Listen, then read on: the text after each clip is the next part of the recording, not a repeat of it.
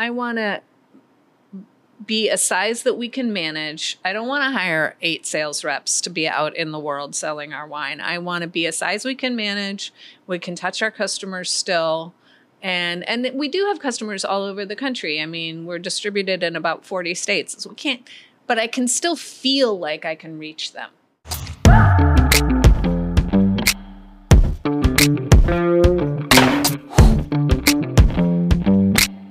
It's Ruthie Sullivan. Welcome to this week's episode of the Ruthie Podcast, where I interview everyday women to learn how they're making a living.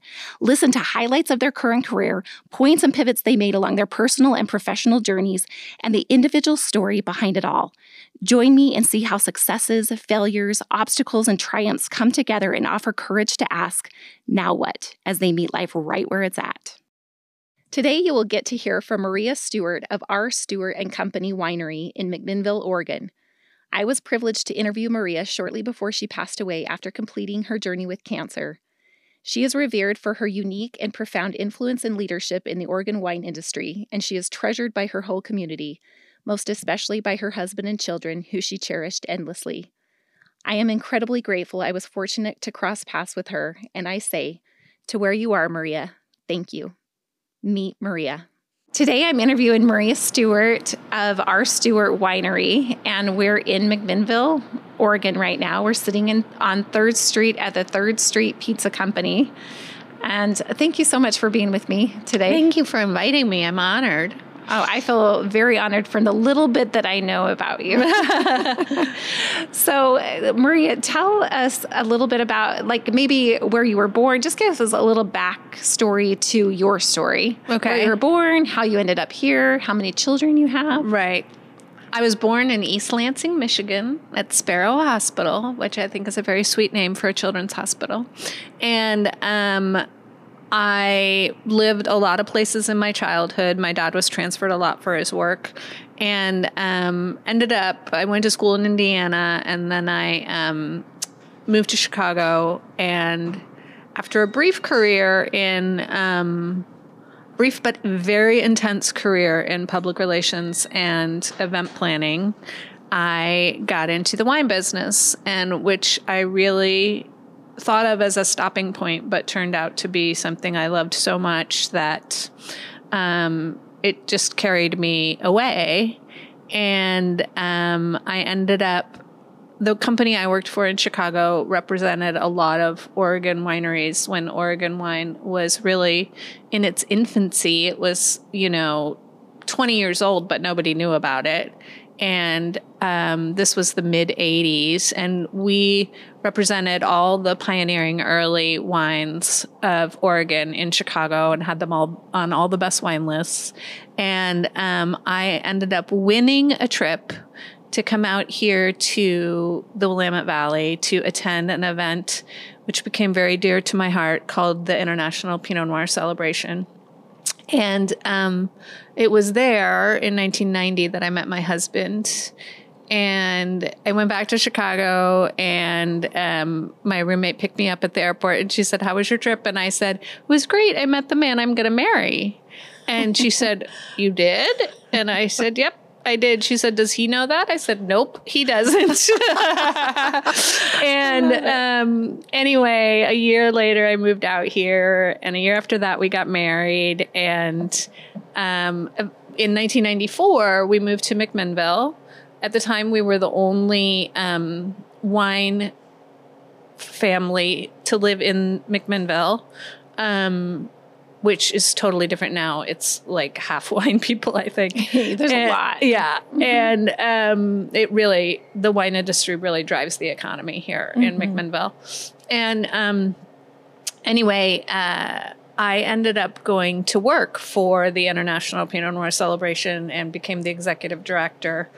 Um, we have three children, and the oldest was born halfway through the event one year when I was the director. I woke up on the event is Friday, Saturday, Sunday, and I woke up on Saturday morning in labor, and um, which was his due date. So it's the only time he's ever been on time, and and uh, so. Um, I've always been involved in that event, which has which is internationally known among wine events, and people come here from all over the world to attend it. And so, even after I wasn't a staff person anymore, I was a board member, and I was um, various things, you know, had various affiliations with the event, and so that um, I believe is in its thirty fourth year this year uh, has had to stop for the last couple of years, of course, because of COVID. But um, it's a really beautiful event that really um, helped to put the Oregon wine industry on the map, and I'm really proud of my involvement in that. Um, went on to have two more children. Um, we have two boys, 18 months apart, and then four years later, we decided we weren't quite finished and had a little girl who's just left for college and as a freshman and a mama heart is a little broken but very yeah. happy too it's a weird contradiction it's of emotions very we're so proud and so sad yeah. um, and 20 years ago rob and i rob has always been a winemaker and i've always done events and hospitality and marketing and um, so 20 years ago we started our own winery he left working for somebody else and um, we have been doing that ever since, and we have a wonderful staff of employees, and we've built what I think is a really cool thing here. And we make wine that we love, and we make it with a lot of integrity and sell it to people who want to drink good wine, not who want to like hang awards on the wall. Yeah, that's yeah. important to us. So well, I'm excited to try it. Okay, good. Yeah. but most people, most wineries are out in the valley. They're not here in town. That's we kind of did it in an unusual, low overhead way. Yeah. We just rented a building over here in the Granary District and moved our equipment in and started making wine. And we buy fruit. We own so one vineyard now. wine right here. Okay. We make the wine, wine oh, okay. right here, mm-hmm. and we own a vineyard now. But we um, also buy fruit from about 10 different vineyards around the valley. And then we put tasting, uh, our tasting room here on 3rd Street, um, which is where there's a lot of foot traffic and it's our main street. Yeah, it's a magical. Yeah, it really is magical. it's it, great. This is a wonderful community to live in. I'm largely, like, increasingly inspired yeah. by the community effort and intentional. Right it's really rare. The community spirit here is very, I think it's really rare and it's very valuable. It's very, it's interesting. You'll see a lot of people who grew up here go away and come back. Yeah. Because, um, this isn't replicated in other places. No. And you assume that everything is like this but it's it, not. It's not. Yeah. I've lived a lot of places and it's not. Right. I've lived a lot of great places. Yeah. And, and they have other things to to brag about. But yeah, yeah this great. community spirit here is really really strong. Okay, continue. So you had the two the two boys. What are their names? Um, the oldest is Joe, and um, he just a year ago graduated from college and started his first full time gig. He's a sports announcer actually for our local college, Linfield University. That's been his dream all his life. So I'm oh. so happy that he gets to do it. And then our middle son, who's 22, is named Ben. And he is um, also a wonderful human being. And he has recently, he's not in school right now and as of right now not working he has just moved home back to us with us to help take care of me and um, which is a really generous thing to do because um, he was living in Portland and working at a cool restaurant and going out with his friends and but he just he wanted his siblings who've been here since I was diagnosed and been taking care of me. I mean, it's not like I need constant nursing or anything like that, but it's also time with you too, right? Yeah, exactly. And then our youngest daughter, our only daughter, but the youngest also, um, as I said, has just gone off to school in San Francisco.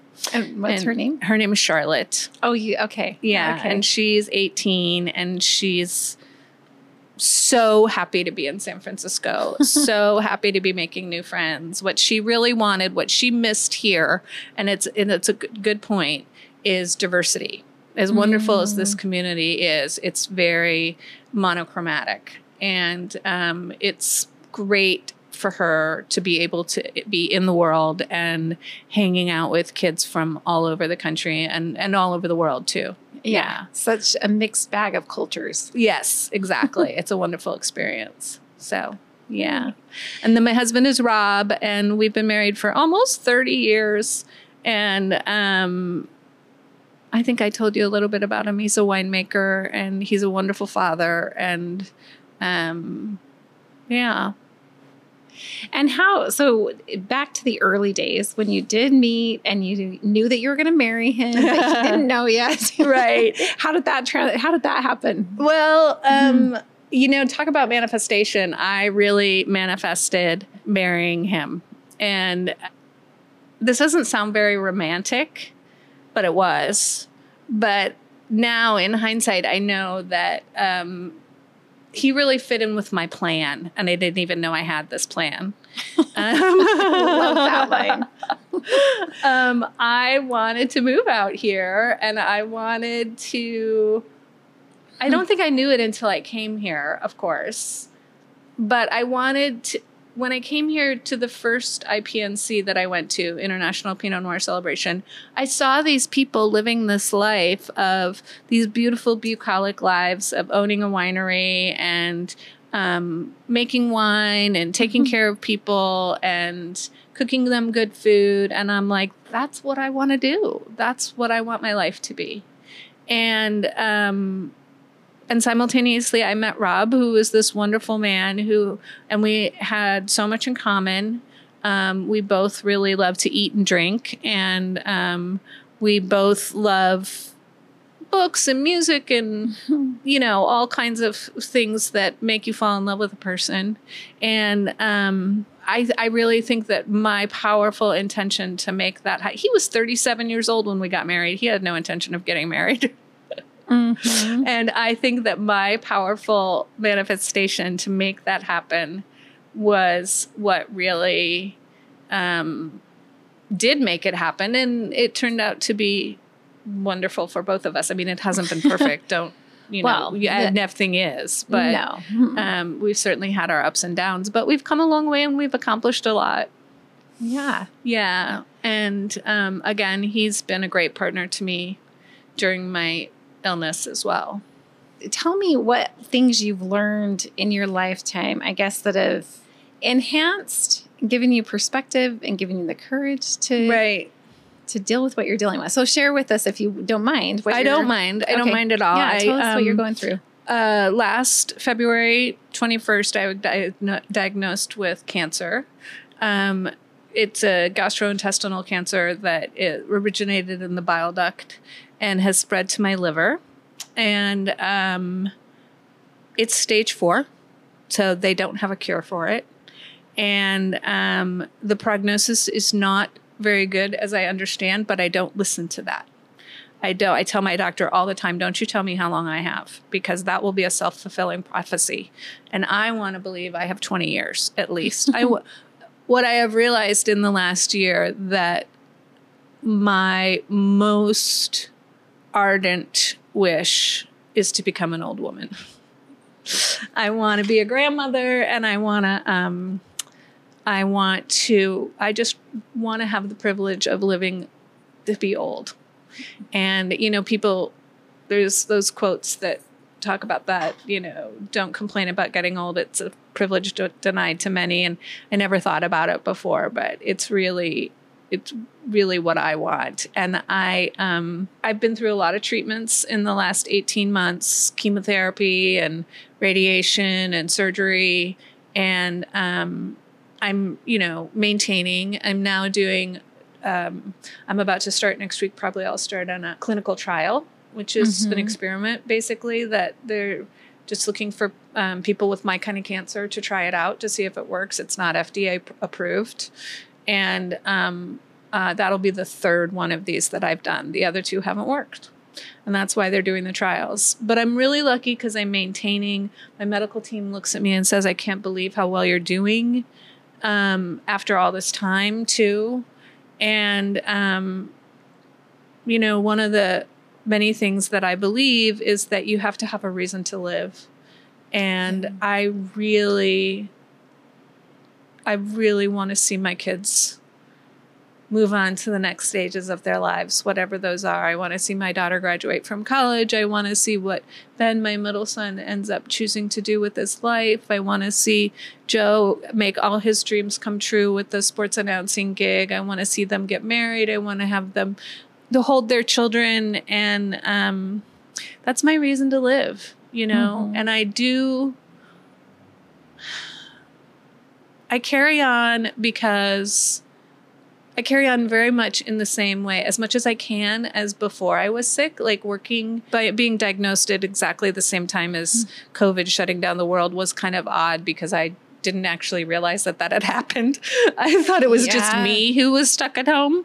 And, um, but one of the things I love to do more than anything in the world, it's, I would say it's one of my reasons for definitely my love language is cooking for people. I love to feed people and the magic of bringing people together around a table. It's the whole reason I actually fell in love with the wine industry because there's so much of that joyful joyful communing i was going to say eating but that's too simple it's it's being together and passing the dishes and looking in people's eyes and and somebody you did or didn't know and laughing and sharing a joke and whether or not you know what their politics are. And um, there's just so much community in that and that's so important. It's really been the reason i have stayed in this industry because i think it's it's a great way for me to help to build community. Um anyway i want to get back to the point where i can do that again where yeah. people can come over and I have a new next door neighbor who says, I love the way your house is always, you, your kids are always coming and going, and there's always so much happening. And I'm like, oh, you should have been here two years ago. That's when there was really a lot of action. I have no idea. yeah, exactly. It's so quiet now. Oh. Um, but that's really, uh, that's how we got here, I guess. Yeah. There's got to be so much emotion attached to that want and also attached to yeah. the simple nature of this life, you know, like that we come, we know we're going to go, you know. Right. But then do we ever do we ever really go? I know, I don't think we really believe it, you know. I didn't. I'm not sure I still do. I, I sometimes I think I just oh well, of course I'll still be here in 20 years.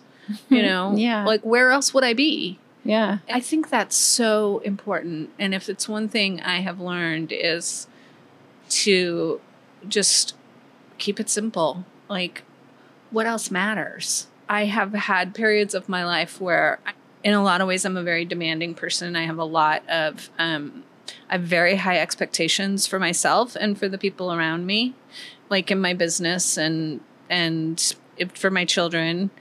Um, and that's partly that comes from being an event planner and also just um, uh, I come from a culture that you know with my family of origin that where the standards were really high and things had to look a certain way and and be a certain way. And one of the things I now know, of course, and embrace and want to pass on to other people is that things don't have to be perfect to be wonderful. Yeah. You know, a lot of things are imperfectly wonderful. Imperfectly perfect. Yeah. And that gives them their own charm and their own joy. And um, so I'm happy to let go a lot of, of a lot of that pressure and putting that pressure on the people I love. And that and there's so much living that you're doing right now in yeah. the midst of all of that.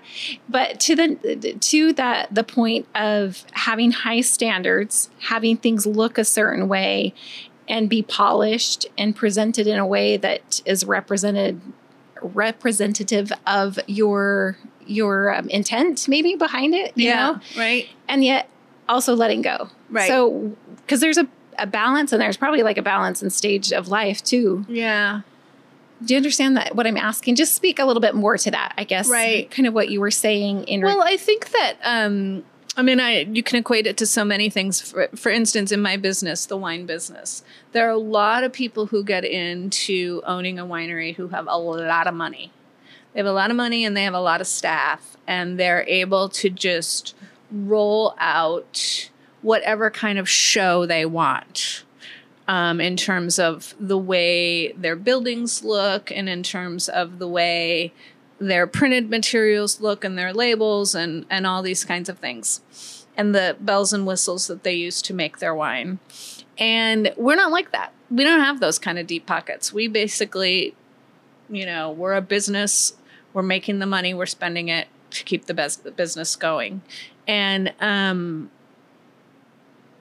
so instead of a beautiful lunch on a huge lawn um, with you know rolling hills coming away from our chateau up on the top of a hill where you're looking at the vineyards. Well, we don't have that. So sometimes we have um, plastic folding tables with lunch under a tree, pretty tablecloths, but um, you know, with food that I've cooked and maybe imperfect at that moment because that's what happens when you're cooking the food yourself. It probably happens when other people cook too, I imagine. And um and people say to us all the time, this is what we're looking for. This is the family vibe that we're after in a winery. We don't want a big corporate vibe. We want real people doing real things. Living And- real stories. Yeah, exactly. and lots of times we'll have our kids serving food and you know just we we're the real deal i guess. And um and that's just who we are. And so i stopped trying to fight against it and make us try to make us look bigger and fancier than we are and just went with it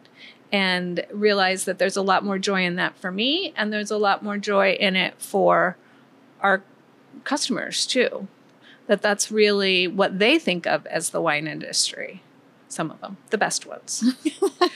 Or another thing you could say is like think about a children's birthday party right? I think back so many times of just stressing myself out because i wanted to have the families i want to have the adults and the kids and the grandparents and the um, so you know ends up being like 40 people and then we're gonna have to have dinner and i'm gonna cook for all those people and we have to have pressed napkins for that and um, and just to the point where I probably could have just had people over for cake and ice cream and it would have been just fine. The child would never have known the difference. The people would have had just as much fun and it didn't wouldn't have had to look like a magazine necessarily. But I think that striving for the magazine look will absolutely debil- debilitate you over time. Over time. Yeah. Yeah. And a lot of, I think, it seems to me like a lot of the moving parts that are in the backdrop of that presentation impact what you have to give for Yeah. that presentation, right? Yeah, absolutely. They impact the energy you bring to whatever, for instance, the gathering is. And it impacts the energy that everyone around you, particularly in my case, my family, because I would, you know, push them. We got to do this. We got to do this. They're coming in 15 minutes. Blah, blah, blah, blah, blah. It'd be so stressful. And nobody was having fun. Yeah. And Mhm. I thought, well, this isn't what it's about. It's supposed to be about having, finding joy. So, Isn't that something? It's funny when I realized that I turn into this, I don't know, a little bit of a demanding monster. it's when I feel pressure from time. And that might be a demanding monster outside or inside. A lot of times it's internally. yeah. You know, when my gut starts feeling like, Right. you know, or that's where I, I carry stress a lot of the time. I totally get that. and, and a lot of times it's when all of a sudden I like time demands start Yeah. showing up, even perceptively. Like, oh, it could be like, okay, I've got X, Y, and Z to do today. X is taking way longer than I thought. How am I going to get to the Y and the Z? Yeah. you yeah, know, I gotta do this. yeah, and it- right. I think for me, and part of it is, you know, I'm 56 years old, and I think part of it is that uh, with time, I've just realized people say to me all the time, Oh my God, you do it all. And I don't do it all. I mean, my kitchen's a mess right now. There's laundry that needs to be done. It, there's always more going on. You know, we have to remember that, that there's always more going on with people than we see. And, Mhm. um, and it doesn't mean that's a bad thing. And we can leave our dirty kitchen and walk away from it, that's fine. Who cares? Right? It'll those dishes are patient. They'll be there when I get back. They're as patient as can be. right. I love and that. Uh, and so it's important to one of the things uh, uh, other things I think I've really learned in life and my cancer diagnosis has emphasized it is to say yes as often as possible. And um, I started thinking about that when my kids were teenagers. And people would say to me, You have such great kids. How come they're so great? You make adolescence look so easy. And I was like, Do I? Really? I you know, it didn't, I didn't really think that it looked that easy. It, it, it certainly had its ups and downs, but happily, thank goodness, not, not too much drama or trauma. Um, but with teenagers, I found, not premeditated, I stumbled upon this by accident, That is just important to say yes as often as possible. And when you say no, you mean it, but don't say no just to say no, right? Like, why can't you go to a friend's house? I don't know. Um, because my mom wouldn't have let me do that, you know, for whatever reason. Mm-hmm. No, go. I mean, for me, I've always emphasized that our family time is the most important. And, um, but after that, if there's something you want to do, do it. If you- If you're not in harm's way and, you know, just say yes. And I, that has been, as I look back, my whole approach to life.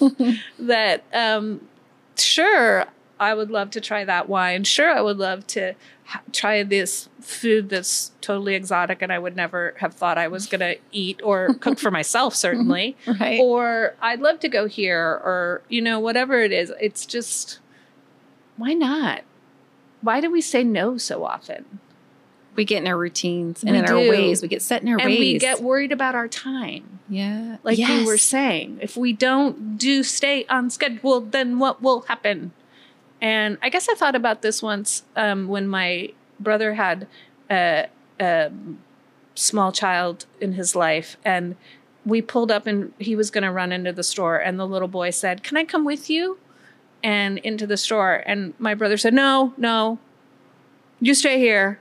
And and then the little boy asked again, and then he goes, all right, I guess so. And I'm thinking, hmm, I wonder why he didn't just say yes the first time. And maybe that was the first time I ever thought about it. But anyway, say yes as often as possible. I think it's You really know, important. And that's so interesting in light of this podcast. I, you know, I've had my ideas going into the podcast, like what it would be about and what it's for. And, you know, I'm inspired just for meeting with you and other women and just to hear their stories and their Yeah. perspective and what they've learned and what they're learning and what they're dealing with and what they've dealt with, you know, and just the different cultures that they've come from and Right. how all the cultures within cultures have influenced, again, where they are. Right. And I, I say, we're all a beautiful collision of cultures. And there's certain people you're just like, wow, like you really are. Like, how'd you get from Lansing, Michigan, clear over, you Yeah. know, to wine country, Oregon? And and that journey that's happened. But what I've learned in just this podcasting journey is that I think we are so limited by we think by our perception of time. This linear Mhm. perception of time and a lot of times we miss out on the joy of the journey for saying no. And I think Yep. I've I've thought, you know, my going into having to come up with a career, you know, when my kids are at the ages that they were and to feel so stunned by that but i it's like i have this perception that i need to find the perfect thing right now and as fast as possible well, and Yeah. and you say no to other opportunities that could lead to other opportunities and that's why part of this evolution has been to show the evolution involved in the ways that people make money but also in the, evol- the evolution of life and that Right. that beautiful trusting of the process of life but that saying yes just Yeah. trying it It's so important. And what you said is, I love the way you said that, is just trusting the process of life because um, uh, if you say yes to this thing, it's going to open up that door. Where if you had said no, you wouldn't even know that door was there, right? Yeah, There's so yes. many opportunities out there. And um, I don't know who said it first, but it's like the GPS on your phone, right? If you turn left, when you're when the GPS wants you to turn right, it will reroute you, and wherever it, you'll end up back on the right path. Mhm. And nothing is really, very few things are really very permanent. Yeah, it's true. It's Yeah. really true. Wait, but it's just that I think our limited perspective that Yeah. traps us or uh, lures us into thinking that things are so permanent. Yeah, because we like to be safe too. Oh yeah, it's our brain, our lizard brain. Yeah. is like keep us safe, keep us safe, I keep want us to be safe. safe. Yeah. And even the familiar of something that's even not really healthy or good sometimes is it feels more safe than the launching into the unknown that can open us up to things that are so much more healthy, so much more invigorating, so much more Right. so much more, whatever, so many Mm. options. I really admire you for, um, I mean, how scary that must have been to have five children, small children, and no source of income for creating your life. That's so admirable. kind of terrifying actually. Yeah, I'm sure. You know, it's kind of funny. My mother, before she passed away, she had been in a car accident maybe 15 years prior. hmm You know, as a result, had neck injury, had, you know, got on pain medications, ended up becoming wildly addicted to pharmaceutical uh, grade, you know, narcotics and uh, all the things, you know, the benzos. It's, it was a whole cocktail of things. Oh, I'm sorry. And you know, and I, I was living around the country, you know, Yeah. during this time. And I would see her and we would talk about it. I'd be like, Mom, I think this is getting out of hand, Mom. And she, you know, she had every intent to get things, you know, wrapped up. But finally we were like, no, really, like something has to happen. And she went through addiction you know, through rehab. And she came out uh, just like just so much um more refined and a less refined presentation. huh, I don't know if that. that's interesting. Like- I'm trying to figure out what that means. okay, well, I'll explain. So, growing up, my mom, you know, she would cuss here like quite regularly, actually, but it was like, you know, shit down in hell, right? So, but my dad didn't like it. So, Oh. of course, I never said anything. And we get to the stage where my children, one of my kids just cussed right one day, just ah, you Yeah. know. And she goes, Oh, sorry, mom. She goes, Honestly, I think I learned it from Mimi. So I was with my mom and I said, So my kids and my other kids had chimed in. Yep, we learned it from Mimi. so I said, Hey, mom, so my kids say they learned all their cussing from you. And she said, You sent me where I learned best, which was to drug rehab. oh, but this, you know, so that's what I'm saying. Like, so there is this less refined presentation, but we, that we laughed about it because I said, I'm glad I did. I'm glad I said, rather have her than Uh-huh. than no swearing. Exactly. And and it was so cute because we laughed about it. And then she said, you know, Ruthann, sometimes there's no more direct way to express what you're feeling. yeah. Just say it just so and just have it be out there and done. Like and again we laughed about it, you know. Well, fast forward to just before she passed away.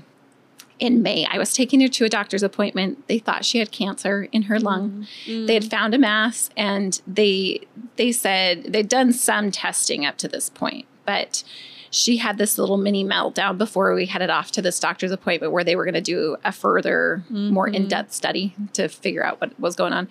And she's like i know it's cancer. I know it's cancer. It's the worst. It's my worst fear you know and we talked and and i started getting worked up and i said wait i'm not going to get myself worked up until i know that this is cancer. And we ended up we go on this to this doctor's appointment and we had just the best warmest like just a great time. We get to the doctor's appointment. They do the test. Continue our conversation on the way back. Just so much i don't know bonding around this i you know just around the ever present awareness that uh, you know the conversation around cancer is always right one of like ooh i mean it's yeah, the, it's scary for the, sure. the big bad c word right Yeah. You know? And and yet like also there was just this freed I, the, the- like we were just so free to communicate and to just be in, in in that little encapsulated time. Well, fast forward, it wasn't cancer, ended up being an infection, but she had to have this major surgery. So she has a surgery. She had been recuperating, and then she passed away in her sleep. And really, it was like the time frame. If if she had had some crazy aggressive cancer, Yeah. you know and and i thought isn't that something we just never know when Right. life is going Nothing is promised. nothing is promised and i i had a moment with my son i was missing my mom terribly my husband and i had decided to divorce and he called to say hello we were talking and i was in this i kind of circled into this space where i was really like angry that my Yeah. mom i was so mad that my mom was taken from me Mm, at a time when I wanted her, right. You know, and I know. and you know, he said something to me that um here I'm sharing this on this podcast. but he he said, "Mom, he said I'm going to stop you right now." He said, "You know that I would give anything to have one last conversation with Mimi." He said, But when you say she died too young, because I was going off about how she died too young, she died way too young, it's not fair. And he said, When you say she died too young, you devalue her life because her life mattered as much if she lived to be 64 as it did if she lived to be 80 or 90. She lived, and we got to be part of her life. Her life. Wow. and I was taken back. yeah. At first, I think I said something like, "Oh, shut up!" Like, I can't handle that truth right now. like in a good-natured way, but I also in a like, "Whoa, I'm gonna think. I'm gonna. s- I'm gonna sit with that." yeah. for a that's minute. very insightful. It was so profound to me. Yeah. Like, she lived, and I got to be part of her life, and that's something to be grateful for. And ironically, I don't know. I feel like she's with me every single step of the way. yeah. You know, there's not a part, and, and in some ways, maybe even more accessible than she's ever been. You know, Right. however it all works. I, you know, I know exactly what you mean. My mom passed away four or five years ago, and I, I feel like she's with me a lot. I talk to her, and the older I get, the more I feel like I, I can just feel. Like sometimes I can even just feel in my face a look like hers. You know what I mean? Like yeah, that happened to me last night. a look that says so much with no words at all. no words at all, no mirror, no nothing. I just was like, I look exactly like mom right now. You know, just it's kind of interesting. But It's so neat. So, Yeah. so neat. yeah. Yeah. I don't mind it when it happens at all. I feel like we're connected for sure. Yeah. Yeah. Like, undoubtedly, ever, never can be taken away connected. Yeah. Yeah. Yeah. exactly. Yeah. So, can you tell me, take me back to like the early days of when you were, I guess, building the wine company? Mm-hmm. I love what you said about what people were really looking for. They found in your company. yeah. I th- Linda said to me, she said, the essence of Marie is sprinkled all over whatever she does. and, and it has to do with, she says she's such a gracious host, and there's just essentially there's a magic about you in regards to people. You're really good at bringing out the best in people.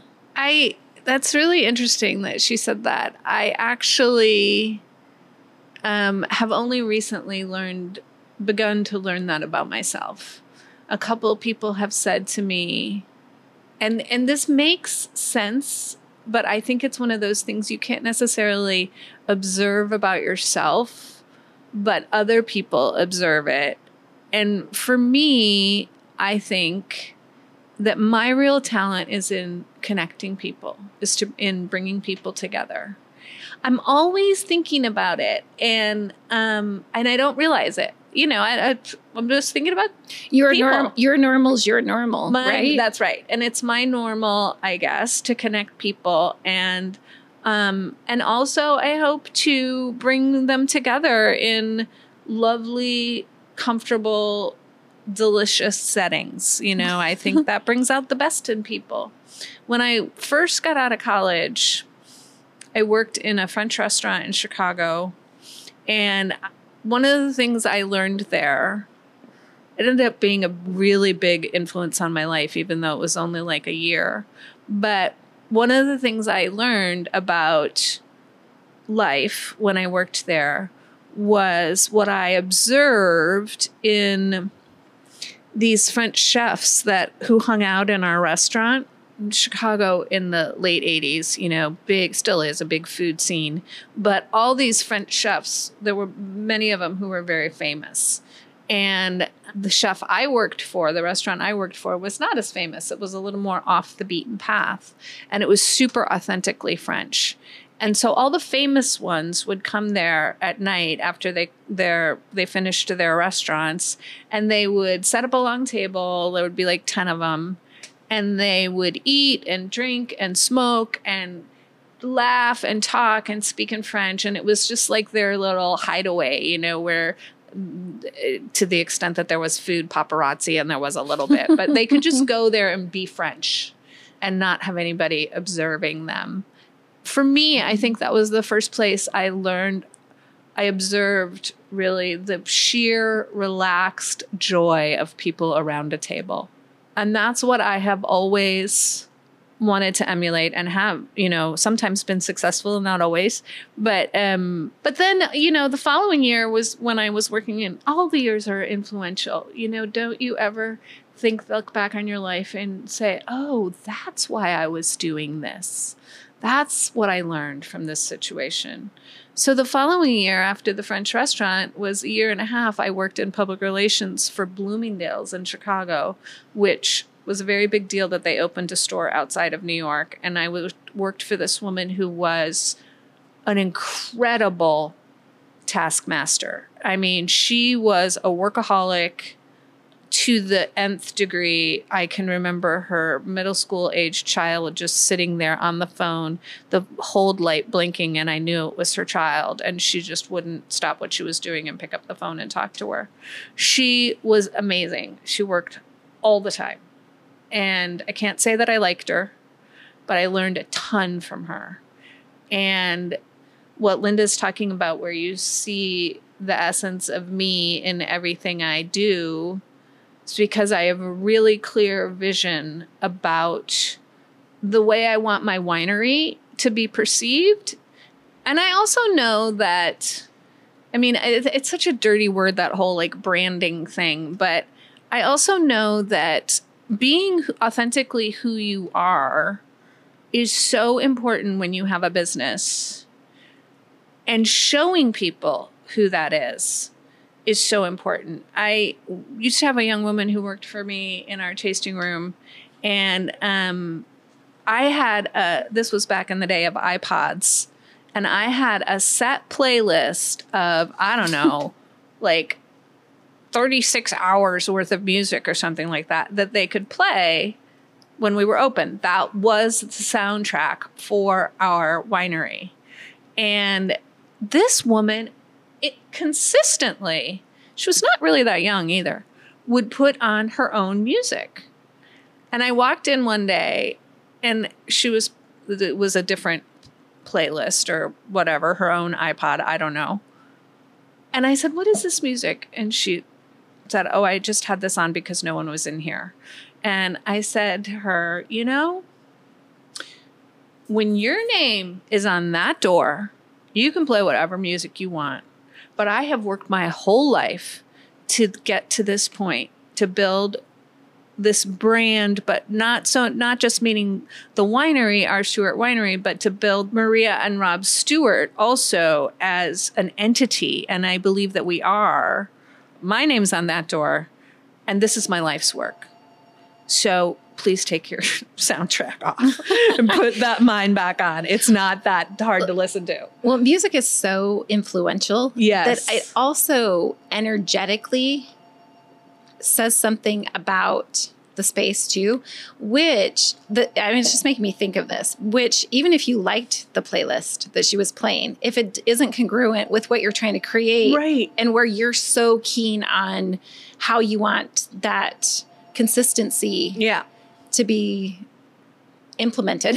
like it would be Right. really, yeah, I could it see. was it was really frustrating. And then another day, the guy who owned the cafe at the time next door said to me, "I love this playlist so much. Can I buy it from you and play it in the cafe?" And I said, "No."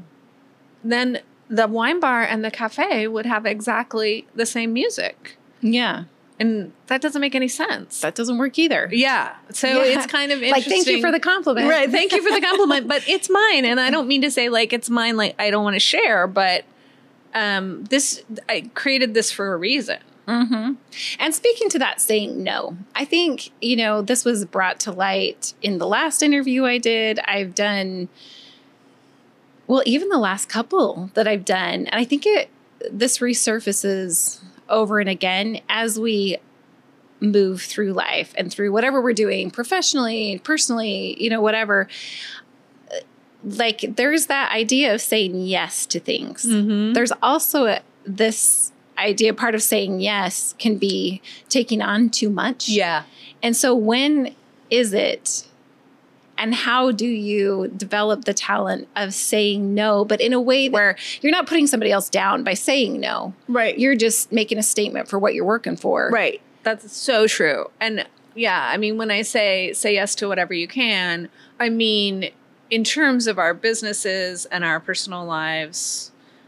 If if it's authentic for us, yes you know, if Mhm. it feels right.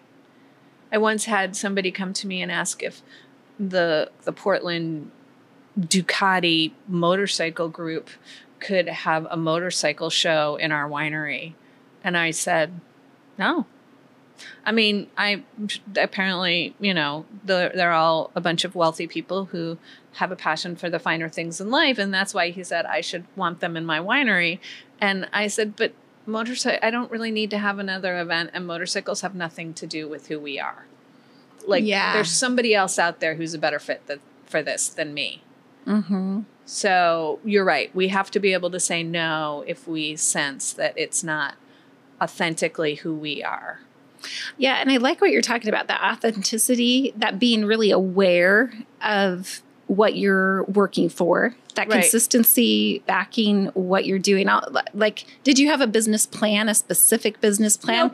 and it just okay. So, like, you see both methods in in the approach to to business, right? Right. Like, there's sometimes, however, it sounds to me like you were very clear on how you wanted it to be perceived and how you wanted what you wanted it to be which sounds to me from what you were saying when people would give you compliments on this is what we're looking for it seems like that helped to refine some Absolutely. And yeah, it, it was hard for, I don't think I was really clear at the beginning at the way I wanted us to be perceived, except for for people to understand that we're making really good wine and that Rob's a great winemaker.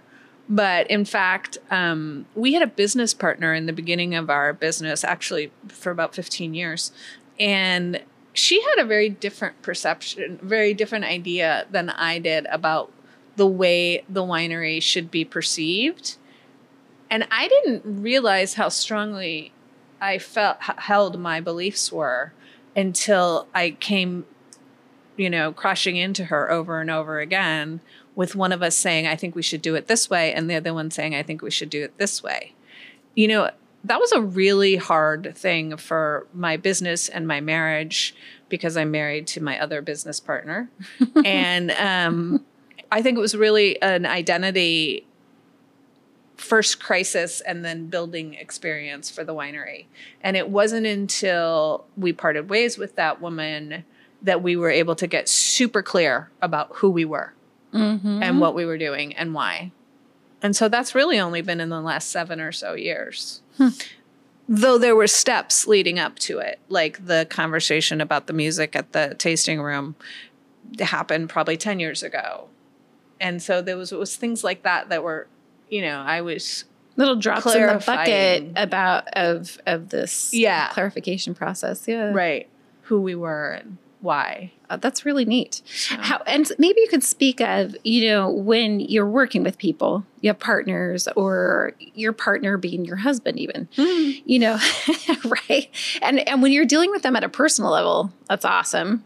And can be challenging. Yeah. And when you're dealing with them at a business level, it can be awesome and challenging. Put them together and they can be extremely awesome Um, and extremely challenging. Yeah, exactly. So how how do you work and how have you maybe been refined by the process of giving criticism, re- receiving criticism and being able to use it as you say as this springboard for really growing? Right. Um, one thing I've learned is that not everything about a marriage slash business partnership has to be done in unity. What I mean by that is, um, well, partly it's because in our business, my husband is the winemaker, and I am basically, I mean, you could sum it up by saying I'm in charge of the way things look. Uh, so the labels, the website, the printed materials. So that's the tasting marketing, room, the right? marketing, Yeah. and the vibe, right? And so with my husband, he's a little bit like a mad scientist in that what he cares most about is making wine, and he doesn't really care about how I get it sold. He's the technician. he's a yeah, he's a scientist, and he is um, an artist An incredibly Um, important role so in any important. business. um, but we have a really clear delineation of our responsibilities.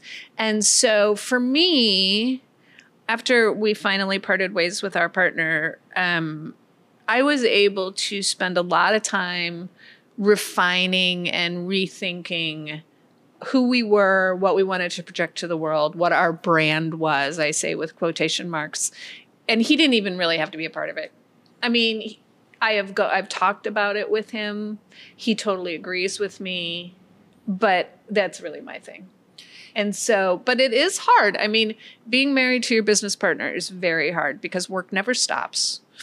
Yeah. We both are the kind of people who really work a lot anyway and think about our work and and I think because we're owners and so it's easy for him to come home from work. I work at home and for us to sit down to dinner and just keep talking right about business, keep keep going. The day does not end. And that's not healthy at all, of course. And so um, I think drawing a line between home and business is the most important thing. I think kids help with that, of course, because they force you.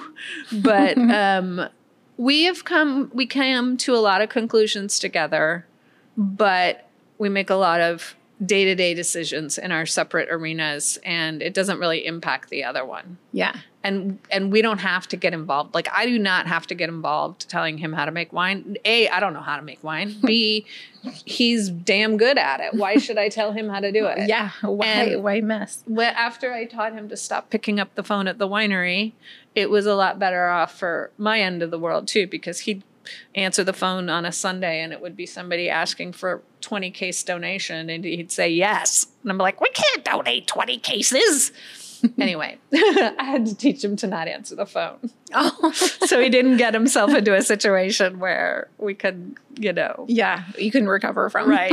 or easily. yeah. Anyway. So So that's really it's leading me like I love this. This is awesome. Like were you really clear at the beginning that he would make the wine? He, you were on that because he knew how Oh, to make the wine. That's right, and th- But on absolutely, the other part, on the the PR, the marketing, Yeah. the we were perception, really clear, but but it was more the muddiness came more with the business partner than with him, the the other business partner, Mm-hmm. than with between he and I.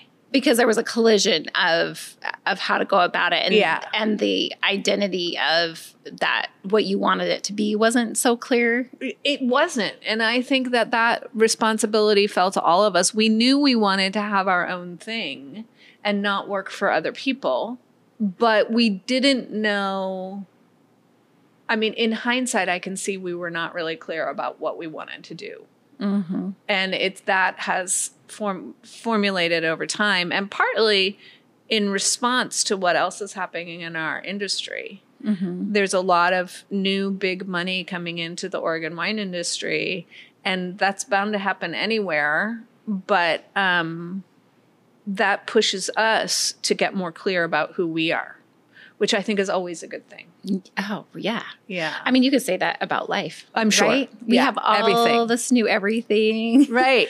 like even as we age and as our bodies start having the issues that they do, Right. you know, how you got all these younger, you know, like and and that awareness of who am I? Yeah. I'm me when I'm young. I'm me when I'm old. I mean, me when I'm healthy. I'm me when I'm not. Like, who am I? yeah. I think it's also true that, like, for instance, in the world of technology changing so much, I mean, we didn't even Mhm. have iPhones in 2000, tw- which is only 20 years ago, people. I Oh, mean, I it's know. amazing to me. It's I don't think I got my first cell phone until after that. yeah. It was after that. I actually think it was 2003 or 2006 or something like that. I just read. But I was thinking about how I'm at a place now where I'm like trying to break up with my phone. I do not want it bugging me all the time and telling me what's happening in Afghanistan or what's happening down the street. I want Yeah. to just like live my life. Yeah. We change according to the world too. You're right. Uh, we- uh, Which is like we're adapting, we're we're using it for the good things and what can enhance what we're doing, but at the same time finding the balance. Yeah. You know, there's it's always a balance. It's always and it's always a challenge. hmm Yeah. I um I say with real estate, this is like Oh, it's you're carrying It's everything. that diaper bag with a baby in it. That is your phone, Yeah. and it's your your you know, and and you have to be very responsive. right. you know Right. and, and it's not like people say ah get off your phone i'm like no i actually try is- this is not if i could just leave it and go on a vacation for like two weeks Wouldn't that be great? oh my it'd be so fantastic Yeah. not talk to anybody Uh-huh. not that you don't want to talk to anybody but talk to people that you're with right. Like have a separate phone that is only for your kids or Yeah. your best friends or Yes. yeah. Um, so I wanted to ask, speaking to um, in business, being authentically who you are and show like letting that be seen. How do people do that? If they're trying to create something, trying to refine their own brand, their own idea of what they want to be perceived as, how how do people do that? I mean, yours was a very almost a we know we want to do this. You you just started going, and then that kind of refined as it went. That's right. which in some in some ways can be maybe even a real fast approach to it, It was very definitely. but it can also be very painful if you Mhm. have collision yep. collisions in relationships or in you Mhm. know like you know absolutely. again can make you grow fast too. You Yeah. know and learn a lot. Um, one of the things that uh, I don't know that this doesn't that this really answers your question, but it's just something I've been thinking about because of something um, my niece said to me actually, which and she's a super smart cookie and she is um, excels at sales. And she was visiting me uh, a couple of months ago, and she said, "Well, you know, I think if you did this and A, B, C, D, and your sales would go through the roof, and you blah blah blah, you could be the biggest thing." And I'm like, I don't really want to be the biggest thing. I want to be a size that we can manage. I don't want to hire eight sales reps to be out in the world selling our wine. I want to be a size we can manage. We can touch our customers still. And and we do have customers all over the country. I mean, we're distributed in about 40 states. So we can't but I can still feel like I can reach them, you know? Yeah. I there's another winery that started here in Oregon right about the same time we did, and they're now the biggest winery in Oregon. And they're wonderful people. They do a lot of things well, but they're kind of a machine, you know. Which to get to that level you have to be right? You have to be. it's the whole Starbucks versus the local coffee shop. That's exactly right. you can have that same coffee shop and feel if you you know if you rein it in but to make Yeah. it where you can yeah it becomes a machine I don't care about being the biggest. I care about doing what we do well.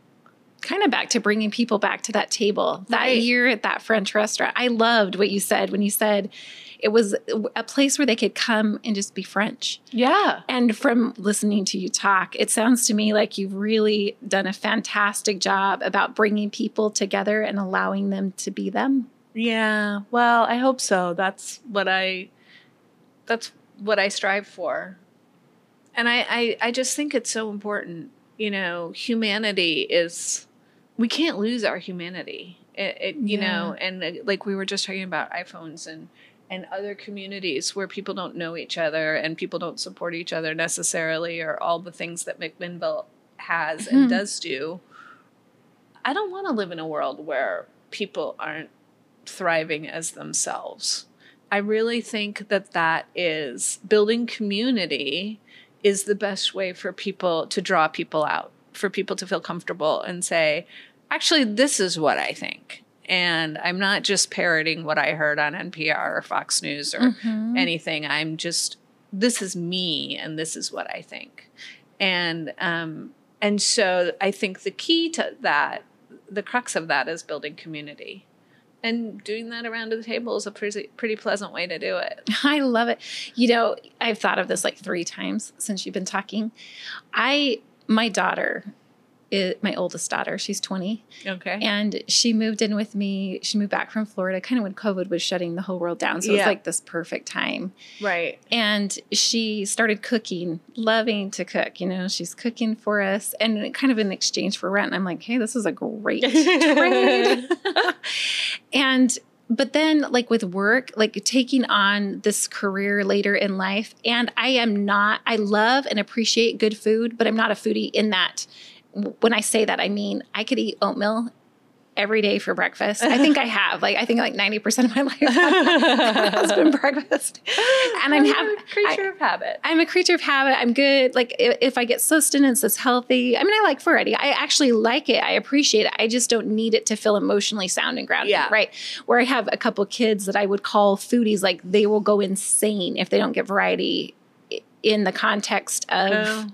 Food. And it can be even a simply like they just have like taste as to what will work for them. or Yeah, they're gonna okay. I don't know if that makes That's, any, it's interesting. any sense to you. Okay. I, I'm probably, I mean, foodie means all kinds of different it does, things, right? yeah, right.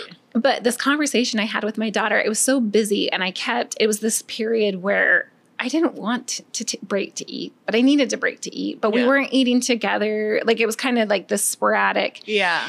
And I had made a comment. I'm sure more than one. I'm sure I'd made several about. Oh, it's so annoying to have to eat. And and she said to me one day. She said, "Why can't we come together around this most base human need?" that we Mhm. collectively share. Mhm. Why? Like it was it was a pr- I'm not even saying it in the exact words that she said it, but it struck me like why can't we connect over this Yeah. base need that we had Yeah. that we have that we share. And I remember um you know when I grew up we had dinner together uh, like most I would say four or five days out of the week probably Yeah. five days probably at least five days out of the week we had Right. dinner you know we sat down together and culturally my former husband his family was not like that Oh, really? uh-uh. they didn't like often most of the time it was people passing and Hmm. Most of my kids lives we did have dinner together and then there's this new shift in life happened and it was easy to this you know and then when people don't like what's always cooked then you're just like ah make your own you know right, right. and I have recently thought about how much we've lost and how, how much I want to bring back. So I ju- my brother has been helping me make a table, this beautiful hickory table. Oh, nice. And it has been a long, drawn out process. And part of this process, like we finished it and he helped me put an epoxy coat, and the epoxy coat did not go well. So Oh, then I had to figure out how to get it off. That took a lot of I'm sure. mental stamina just to engage with in the courage to go and address dress and deal with Oh, that. yeah. but it's finally done and just got into my house. Oh, good. But as I had been working on it, I kept thinking of that Brandi Carlile song, Crowded Table. I don't know it. Oh, it's so beautiful. Like I I'm want a house. listen to it. She she sings it with another artist too. But it's basically like you would love it. Based upon everything you're saying. Just I want a house with a crowded table. And it's basically there's a line in it that says one of the verses says, The door is always open. Your picture's on my wall. Everyone's a little broken and everyone belongs. Yeah, everyone belongs. And it's all about everyone belongs around this crowded table. yeah. and I love that. yeah, you'll have to go check out that song. I will for sure. I didn't grow up with that, but I wanted to. And so I think that's why I've created it. in my own life. My mother was a very stressed out and fussy cook. People always say, Did your mother teach you to cook? And I'm like, Well, not really. I mean, some things, right? Mhm. But like how to bake cookies and stuff like that. But yeah, that everyone, it's interesting. There's a German word, I don't know if I'm saying it correctly, called Gemütlichkeit. The word is, and it doesn't translate to English. The word is Gemütlichkeit, and it's the way you feel when people come together and everyone belongs and everyone feels good and is having a good time and everyone feels heard and seen and the joy and the I mean I always think of like the glow of candlelight, you know, the joy and the warmth. It just permeates the entire setting and that's very gemütlich or there's a lot of gemütlichkeit there. And um, we actually based a whole marketing campaign for our winery around that word a couple of years ago because it's so just well describes the way we hope to help people to feel that way. So, what other like I I would love to talk to you about um your copywriting skills, which I know this all plays into your PR. Mhm. Probably some of what you got from working for Bloomingdale's. Yeah, I mean, I was uh, I was an English and journalism major in college. I really believe that good writing is the key to success in so many arenas. Um, if you can make yourself heard and understood, and for me, what's important is conveying who I am. You know what I mean? Like, Mhm. I've just hired this young woman to be my marketing assistant. She's 22. She's right out of college. She's wonderful, super talented at a lot of things. And um, I said to her, You're going to have to try to adopt the winery's voice. And the winery's voice is my voice, basically, because I do all the writing for the website and the newsletters and all that stuff. That is a really big job, and I have yet to figure out how to teach somebody to do that. that was going to be my next question. How do you learn? Because I feel like, you know, I mean, I took honors English classes and stuff, but English, I'm a math girl. You know, my Oh, mom, had- yeah, well, it's science. You wanted to go into medicine. yeah, and my mother was definitely not a science and math girl, and she was most definitely an English girl. Yeah. So I did well in school because I'd bring her my papers, and Yep. she'd make the Fourth of July happen on them. and send them back two and three times, you know. right. But I got better at writing Yeah. from where I was. But what if somebody, including myself, I need to get better, and I, I want to get better. Like I how do we how, all do.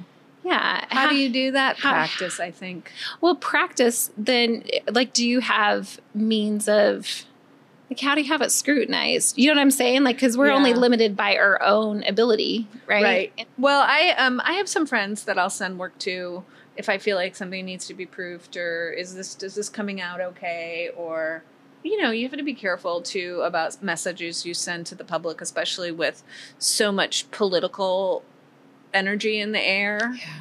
you know, I want to, or like around coronavirus, does this sound respectful enough? Does this sound, you know, I definitely have people who are also writers who I trust and I and I Mhm. run things by, and they do me as well. My sister's one of them. I'll call her up and read it stuff out loud to her. Um, but I I do really think it's it comes with time and practice and just writing over and over again. I actually have been, I have a plan to write a book, um, which I've been carrying this plan around for mm, 10 years now. and I keep thinking, I'm going to do it. This is the year I'm going to start. This is when I'm going to do it. And it would be a cookbook, but it is not the recipes that get me. It's the actually sitting down and writing these kinds of things that we're talking about, like why, the why you The know why. i've written it so many times and in so many different forms and i just don't know i'm gonna get there i'm uh, gonna Yes, yes, you are.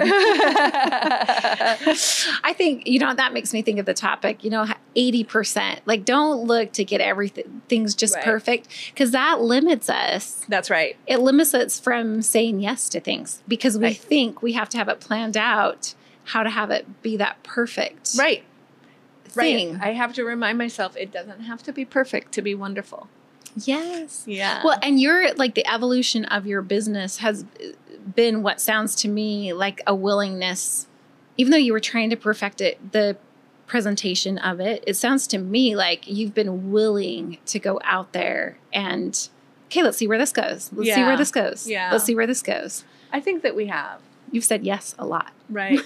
Said a yes to a lot of life. That's for sure. It sounds like it. Well, I appreciate you so much. I want, Oh. I want, are there any final thoughts you have? You know, when you think of all that you've done, if you could write a message in the stars. Oh, well, maybe it's it doesn't have to be perfect to be wonderful. Um, because perfectionism is still my Achilles heel, like so many other people. But I love that. I really love. Do you have a quote that you love? Um, so many. Right now, I think this is in light of my cancer diagnosis. Again, Winston Churchill, I think, though I have not been able to actually confirm that, said, and I, like I said, I think about this in terms of my illness and what I'm taking with me, what I'm doing now. He said it was uh, during the Second World War, and his cabinet said to him, We should take the money from the arts and put it toward the war effort. And he said, Well, then what are we fighting for? And I really agree with that. Like right now, like, you know, I'm supposed to limit my alcohol intake. Well, I have about a half a glass of wine a day, which, you know, is limited considering this industry that I've been in for this long. That's what I think about when I, you know, have a half a glass of wine or do something else. I'm I mean, there's not really anything I'm not supposed to do, but there are things Yeah. I should be doing, you know, Mhm. whatever, Mhm. or am doing sometimes. Um, but if there's no life left, what are we what are we fighting for? And that's kind of my favorite quote right now. I love that. Yeah. Well, and you think of art and creating Mhm. and building, when we're really actively engaged in creating, we're probably in the best emotional space we can Yeah. be. That's where the living is. Right. That's, you know, and sometimes the creating is stepping back and giving space to consider and let the ideas and the perceptions flow, you know, and yet, and then sometimes it's active, but when we're in the midst of all of that, and when I hear art, that's what I think of. I think Right. of creating, building, right. of I think you're right. It's really when living is at its apex when we're creating things. mhm. For many of us, at least. I don't know if that's true for everybody. Well, I think it comes in lots of different forms. So it's Mhm. easy to say, oh, if you're if you're painting, you're doing art. Right. You know, if Right. you're creating wine, you're doing art. But it's also an art to be engaged in building like what you're so good at, bringing people together and yeah. you know, right. Right. It's an art to do it's- this. To it's an art. a podcast and bring interesting women together. I love listening to you too. Ah, and I you. love your name, Ruthie. It's one of my favorites. Oh, thank you. yeah. My, I was named for my grandma, and Oh, she she felt like Ruth was just way too plain. So my parents added Anne, so it's Ruth Ann. oh. But she was called Ruthie. I, I'm called both. Half my family calls me Ruthie Ann, half Yeah. calls me Ruthie. Thank you so much. Oh, one other thing. yeah. Do you have a favorite song or songs? There's a song by Shirley Horn that I love called Here's to Life. Here's to life. I love that. I love Shirley Horn's voice, and I love that song. To dreamers and their dreams. Yeah. And there's probably about 10 million more. Thank you. Thank you. It was really a pleasure. And what a beautiful life. Oh, I've been very lucky. Beautiful life you're living. Thank you for joining me today. Would you hit the subscribe button and follow along? And then would you please pause and leave a five star review? I'd be extra grateful. It helps me tremendously. Also, would you please share this podcast with one person you know of that is looking to start a new career or looking for a side hustle or starting over? Also, you can follow me on Instagram at the Ruthie Podcast. I'll keep you posted there. And remember to check out the Ruthie Podcast playlist on Spotify. Now, go make today great. Explore, experience, then take it all on the inside and ask, now what?